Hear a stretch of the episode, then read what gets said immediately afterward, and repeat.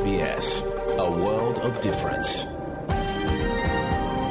You're with SBS Ukrainian on mobile, online, and on radio.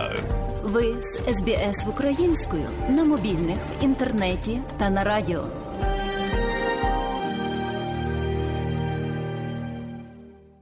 Далі в україномовній програмі Радіо СБС сьогодні вістки із рідних земель, з якими вас ознайомить журналістка Вікторія Березка. Слава Україні! Розпочалася 348-ма доба героїчного спротиву українського народу агресії з боку Російської Федерації. З наближенням річниці повномасштабного російського вторгнення зростає інформаційний тиск росіян, так само як тиск на фронті. Про цю схильність агресора до символізму згадав і президент України у традиційному вечірньому зверненні до народу України. Вже є багато повідомлень про те, що окупанти хочуть зробити у лютому щось символічне, спробувати відігратись за їхні минулорічні поразки. Ми бачимо цей збільшений тиск на різних напрямках фронту, а також тиск в інформаційному полі. Дуже тяжко на Донеччині, запеклі бої, але як би не було тяжко, та яким би не був тиск, ми маємо вистояти. Маємо використовувати і використаємо кожен день, кожен тиждень, щоб посилювати наш захист на фронті, щоб зміцнювати наші міжнародні позиції, щоб збільшувати тиск на Росію і давати нашим людям нові можливості пройти цей важкий час. У нас немає іншої альтернативи ніж захиститися і перемогти. Вечірнє звернення президента Зеленського подамо, як завжди, наприкінці програми. А зараз до підсумків тижня.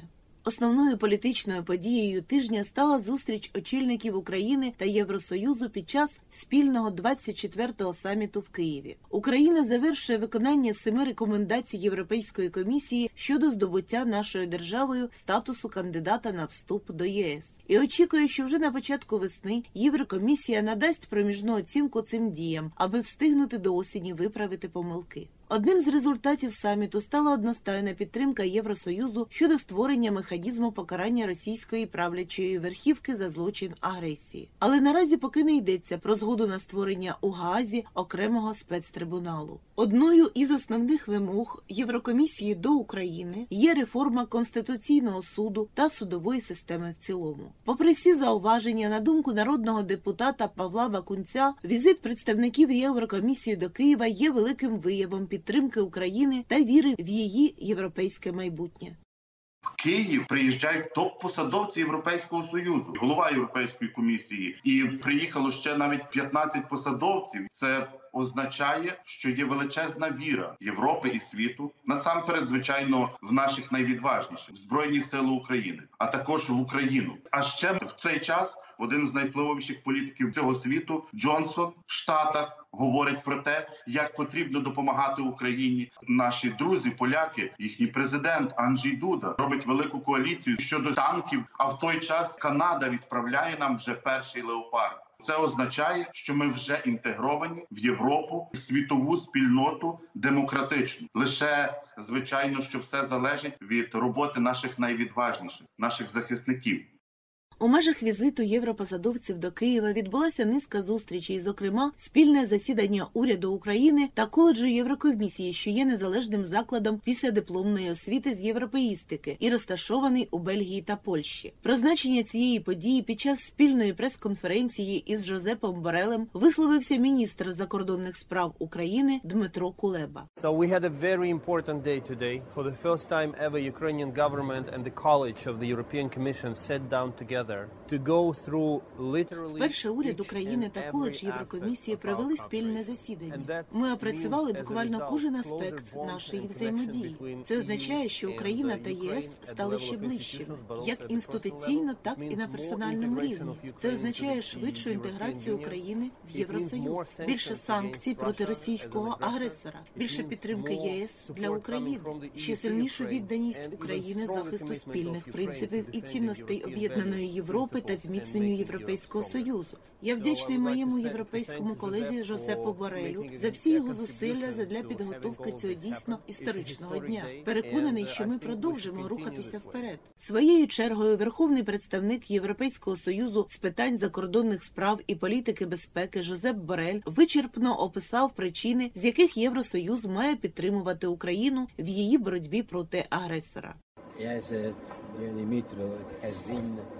a complete discussion about everything that matters in the relationship between European Union and Ukraine. Not only about how Дорогий Дмитре, ми сьогодні дійсно провели повноцінну дискусію щодо кожного важливого питання у відносинах між ЄС та Україною. Не лише про те, як підтримати вас у протидії російській агресії, не лише про війну, але й про перспективи після війни, тому що Україна зможе справитися з викликом, стати сучасною, демократичною, заможною європейською країною. І до цього ми і мусимо готуватися. Україна проводити реформи, а ми підтримувати вас на цьому шляху, підтримувати під час війни та підтримувати побудову миру та того, що буде після війни. Сьогоднішня зустріч засвідчила нашу повну підтримку та взаємодію. І я згоден з тобою, що до сьогодні Україна захищає наші спільні цінності. Перемога України буде і перемогою європейських цінностей. Делегація парламентської асамблеї НАТО в неділю 5 лютого побувала на Київщині, зокрема в Бородянці. Президентка асамблеї Жоель Гаріо Майлям з колегами побачили зблизька наслідки звірств росіян. Після такого пані президентка асамблеї запевнила, зі своєї трибуни робитиме все, що потрібно, щоб Україна перемогла. Я бачила по телебаченню і багато співпереживала. Але коли ти бачиш на власні очі цю катастрофу і ці руйнування, ти усвідомлюєш інакше. Це справжній тероризм. Україні потрібна зброя, включно з літаками. Ми намагаємося з трибуни парламентської асамблеї НАТО про це сказати. Говорити, що і маємо йти на якісь жертви, і наші жертви ніщо проти того, що переживає український народ. На тлі корупційного скандалу, пов'язаного із закупівлею Міноборони харчових продуктів для українських захисників, суспільством почали ширитися чутки про майбутню відставку очільника відомства Олексія Резнікова. Сам міністр так прокоментував їх в інтерв'ю Суспільному телебаченню.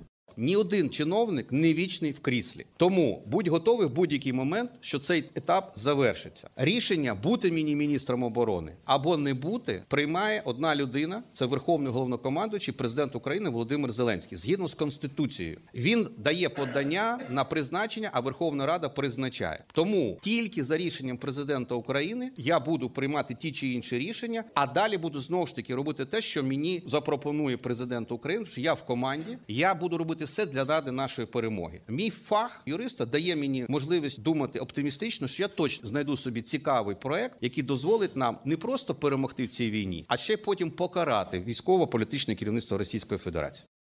Росія не припиняє обстріли тилових українських міст. Протягом доби вона завдала чотири ракетні удари. В ніч на 5 лютого дві ракети поцілили по спальних кварталах Дружківки Донецької області. Пошкоджено чотири багатоповерхівки та дитячий садочок. Четверо мешканців отримали поранення різного ступеню тяжкості. У Харкові недільний ранок розпочався російськими ракетними обстрілами. Дві С-300 поцілили в житловий будинок та один із найпрестижніших університетів у історичному центрі міста. Як наслідок є поранені серед мирного населення. Станом на цю мить відомо про п'ятьох. Говорить міський голова Ігор Терехов. Що стосується житлових будинків, є руйнування, але нема завалювання. Е, Зараз основне завдання це поквартирний обхід і е, допомога е, академії міського господарства міста Харкова.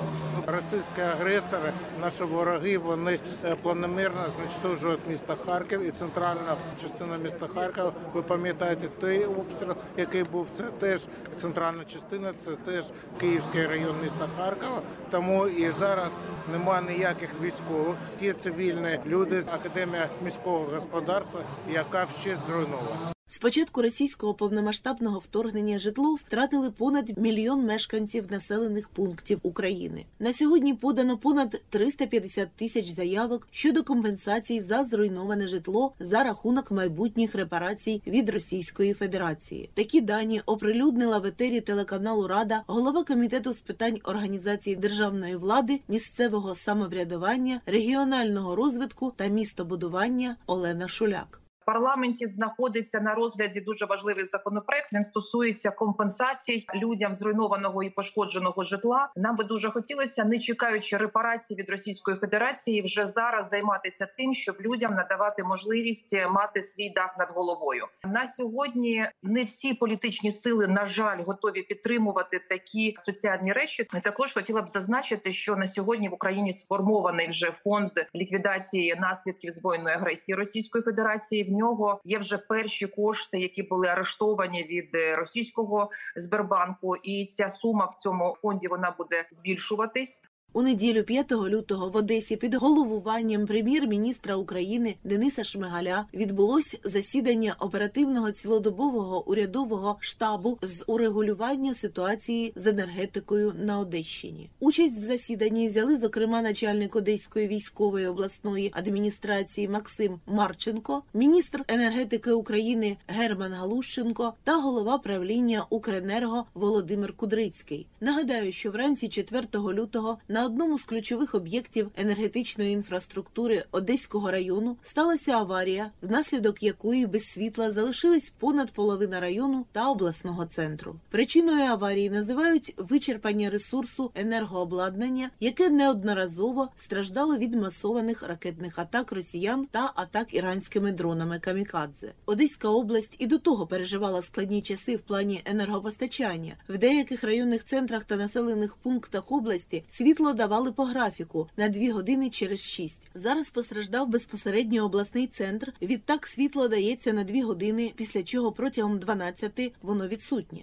Такий графік пов'язаний з ремонтними роботами та дефіцитом електроенергії на Одещині. На сьогодні в регіон надійшло 39 генераторів великої потужності від ДСНС, які збирали по всій Україні. Їх підключили до об'єктів критичної інфраструктури. Керівництво області прогнозує, що за нинішніх обставин графік електропостачання пом'якшиться у співвідношенні 2 години до 10, а подекуди 2 до 8. Паралельно з цим в посиленому режимі ведеться відновлення постраждалого енергооб'єкта. Зараз там працює 5 бригад, максимальна кількість людей, яку є змога задіяти. Ремонт ведеться в режимі 24 години на 7. Матеріалами та обладнанням робітників забезпечено. Говорить голова правління ПРАТ Національна енергетична компанія Укренерго Володимир Кудрицький. За нашими прогнозами, до кінця робочого тижня наступного ми повинні закінчити ці роботи. Тобто до п'ятниці ситуація повинна значно покращитися. Буде ефект від того, що буде підключатися на дизель-генератори критична інфраструктура. Тим ми плануємо в паралель завершити роботи на одному з наших об'єктів. І як організація відповідальна, ми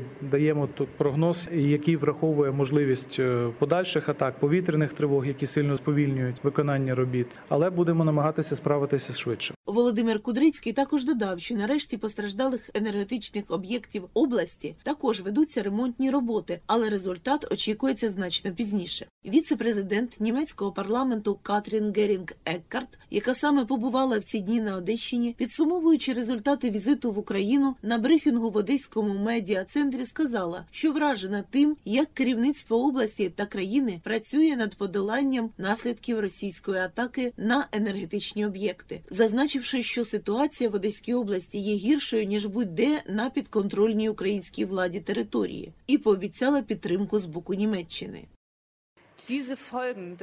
Звісно, що це все є наслідками загарбницької війни Путіна, загарбницької війни Росії, які ми маємо подолати разом. І ми тому будемо підтримувати Україну і будемо надавати і генератори. Сподіваюся, що знайдуться і трансформатори. Ми спробуємо їх знайти.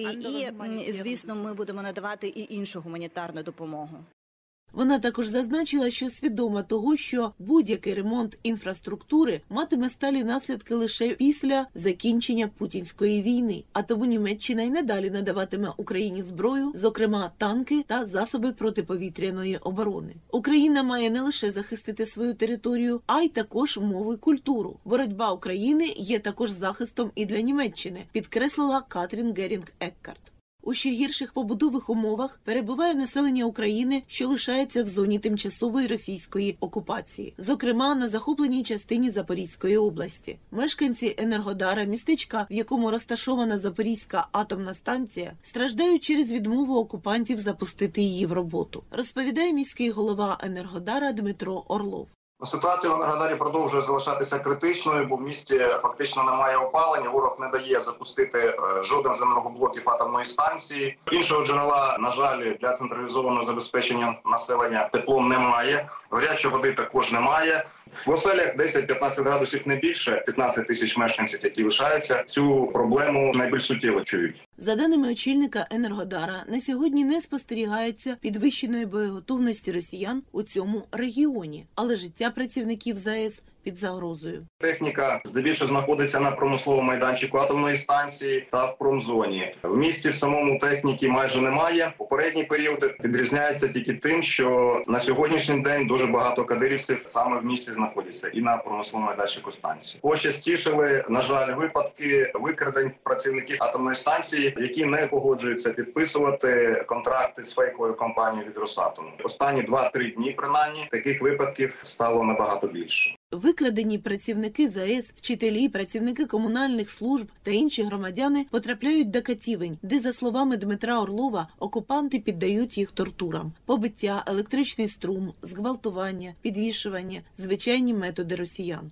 Виїхати з міста місцеве населення не може. Пункти пропуску не працюють. Що ж до технічного стану самої Запорізької атомної електростанції, вона не працює, але бувши під'єднаною до української енергосистеми, споживає електроенергію. Плани росіян переключити її до російської енергомережі наразі не здійсненні в силу технічних особливостей. Зараз атомна станція під'єднана до енергетичної системи України, яка працює синхронно з європейською, і на жаль, вона зараз е, не генерує електричну енергію, а навпаки, її споживає. І десь близько 100 МВт електричної енергії, яка вкрай необхідна для України. Атомна станція на жаль споживає. Це йде на роботу насосного обладнання, яке забезпечує охолодження ядерного палива. Тобто без цього ми не можемо обійтись, бо це ядерна радіаційна безпека не тільки енергодару там України, а всього світу, всієї Європи. Росіяни використовують Запорізьку атомну станцію як своєрідний атомний щит. Звідти ведуть обстріл Марганця, Нікополя та інших населених пунктів, розуміючи, що у відповідь Збройні сили України не стрілятимуть по ядерному об'єкту. Водночас вони відчувають неминучість деокупації, оскільки останнім часом ліквідують пособників колаборантів, які є не лише учасниками, але й свідками воєнних злочинів росіян.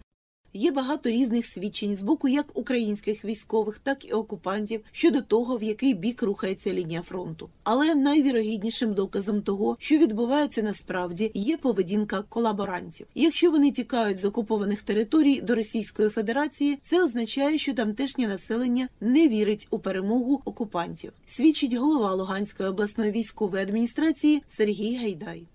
Колаборанти від'їжджають 100% від лінії фронту, тому що включити телевізор російський це одна історія. А чути постійно, що лінія фронту по деяких напрямках навіть не те, що зупинилась, не те, що вона поруч, а вона ще й просувається іноді вперед, ближче до них. То воно, звісно, зовсім не мотивує, м'яко кажучи. Збирають родини, відправляють, готуються до того, що будуть дійсно загострення зараз на фронті. Це більше Сватівсько-Кремінський напрямок. е, Ну а їдуть тут вже хто куди гаразд. Хтось відправляє в Росію, хтось просто намагається переїхати поближче десь до Луганська. Протягом доби ворог здійснив понад 40 хаотичних зенітних обстрілів по Херсону, внаслідок чого, зокрема, загорілася двоповерхова будівля місцевого ліцею. Більше про ситуацію вздовж лінії фронту у щоденному звіті речника генштабу збройних сил України Олександра Штупуна.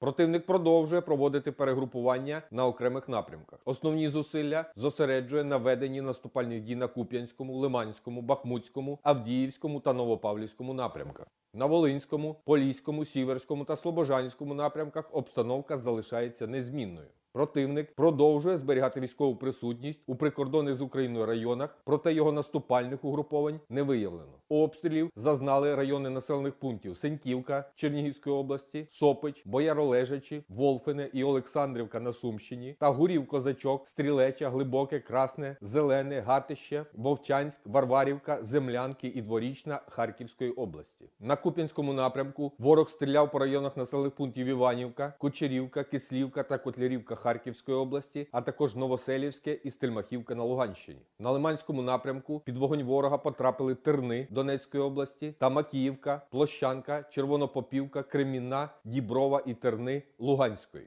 На Бахмутському напрямку вогневого впливу зазнали Спірне, Берестове, Білогорівка, Красна Гора, Бахмут, Кліщіївка, Курдюмівка, Озарянівка, Залізне та Нью-Йорк Донецької області. На Авдіївському напрямку під артилерійські обстріли потрапили Семенівка, Авдіївка, Орлівка, Первомайське, Невельське, Красногорівка, Георгіївка, Мар'їнка, Побєда та Новомихайлівка. На Новопавлівському напрямку танкових, мінометних та артилерійських обстрілів зазнали Вугледар, Новоукраїнка, Причистівка, Золота Нива і Нескучне на Донеччині. На Запорізькому напрямку під вогневий вплив потрапили більш як 20 населених пунктів. Серед них Новопіль, Ольгівське, Полтавка, Малинівка, Гуляйполе, Чарівне, Мала Токмачка, Новоандріївка, Степове та Кам'янське Запорізької області. На Херсонському напрямку обстрілів, зокрема, зазнали Херсон, а також Золота Балка, Гаврилівка, Качкарівка, Милове, Береслав, Веселе, Микільське, Антонівка, Дніпровське та Гончарне Херсонської області.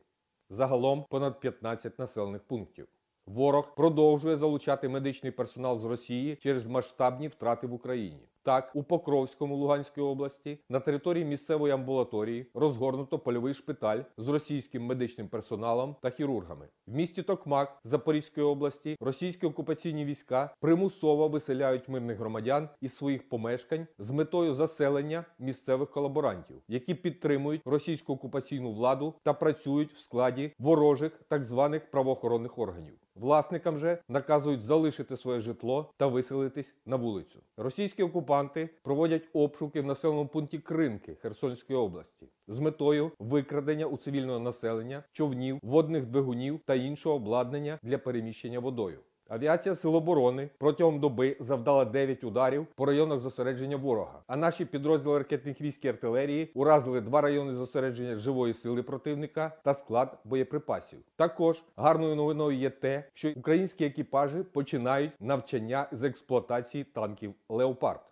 Випуск новин добігає кінця. До вашої уваги повний виклад вечірнього звернення президента України Володимира Зеленського за підсумками 347-го дня з моменту повномасштабного військового вторгнення Росії на територію України. Бажаю здоров'я, шановні українці. Сьогодні є ще один санкційний крок нашої держави проти держави-терориста. Введено в дію рішення Ради національної безпеки і оборони щодо санкцій проти атомної галузі Росії. Це не останнє рішення щодо цієї їхньої галузі. Сенс наших кроків також і в тому, щоб підтримати зусилля наших дипломатів по розширенню глобальних санкцій на цю частину російської машини агресії. Росія це єдина держава у світі, яка дозволяє своїм військовим обстрілювати атомні станції та використовувати АЕС як прикриття для обстрілів. Російські ракети неодноразово йшли за траєкторіями над ядерними об'єктами України. Також держава-терорист використовує атомну галузь як один з елементів зовнішньої експансії для тиску на інші держави для створення відповідних загроз суверенітету інших держав. Все це достатні причини, щоб і атомна галузь Росії була під глобальними санкціями. Ми працюємо над цим з нашими партнерами. Продовжуємо також і дипломатичний марафон для того, щоб не допустити використання Кремлем світового спорту та олімпійського руху для своєї пропаганди. Представникам держави-терористи не місце на Олімпіаді та міжнародних турнірах.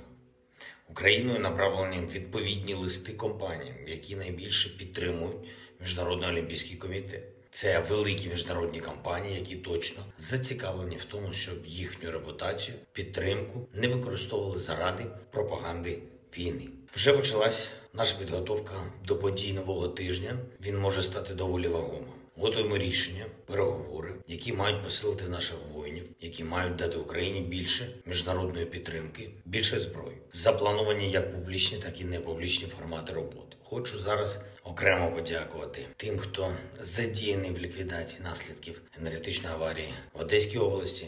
Відновлювальні роботи тривають цілодобово. Станом на цей час без електропостачання сотні тисяч людей в Одеському регіоні. І звичайно, до російського терору таких проблем з електрикою на Одещині і в інших регіонах держави в принципі не могло б бути.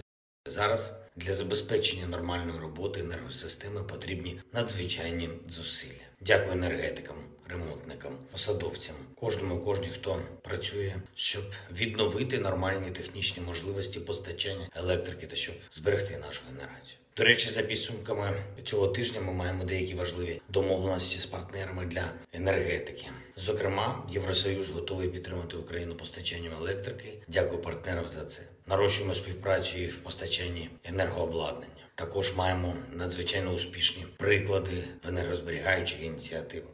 Приміром, тільки за один цей тиждень люди вже отримали перший мільйон led ламп в обмін на енергозатратні лампи розжарювання. Більше 800 тисяч заявок за цією програмою вже є у дії, тобто це максимально зручно. Коли ми повністю реалізуємо програму, а це 30 мільйонів led ламп. Це дасть помітну економію споживання. Я дякую пані президентці Єврокомісії, пані Урсулі фон дер Ляєн за підтримку цієї ініціативи. Окремо по фронту вже є багато повідомлень про те, що окупанти хочуть зробити у лютому щось символічне, спробувати відігратись за їхні минулорічні поразки. Ми бачимо цей збільшений тиск на різних напрямках фронту, а також тиск в інформаційному полі.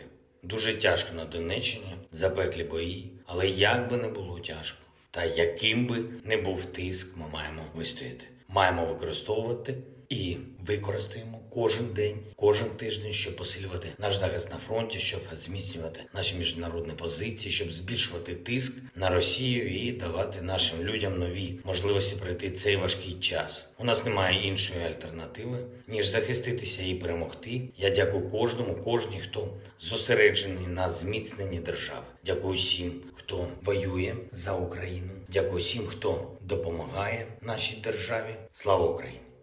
На цьому випуск новин закінчено. Вікторія Березка для СБС Радіо. І далі нагадуємо, що україномовна програма Радіо СБС щодня подає вістки з рідних земель та огляд новин бюлетеня СБС Радіо. Заходьте на нашу веб-сторінку www.sbs.com.au і також на нашу сторінку у Фейсбуці. Ви можете слухати наші радіопрограми також і через мобільні додатки App і Google Play. Слухайте Радіо СБС сьогодні і завжди.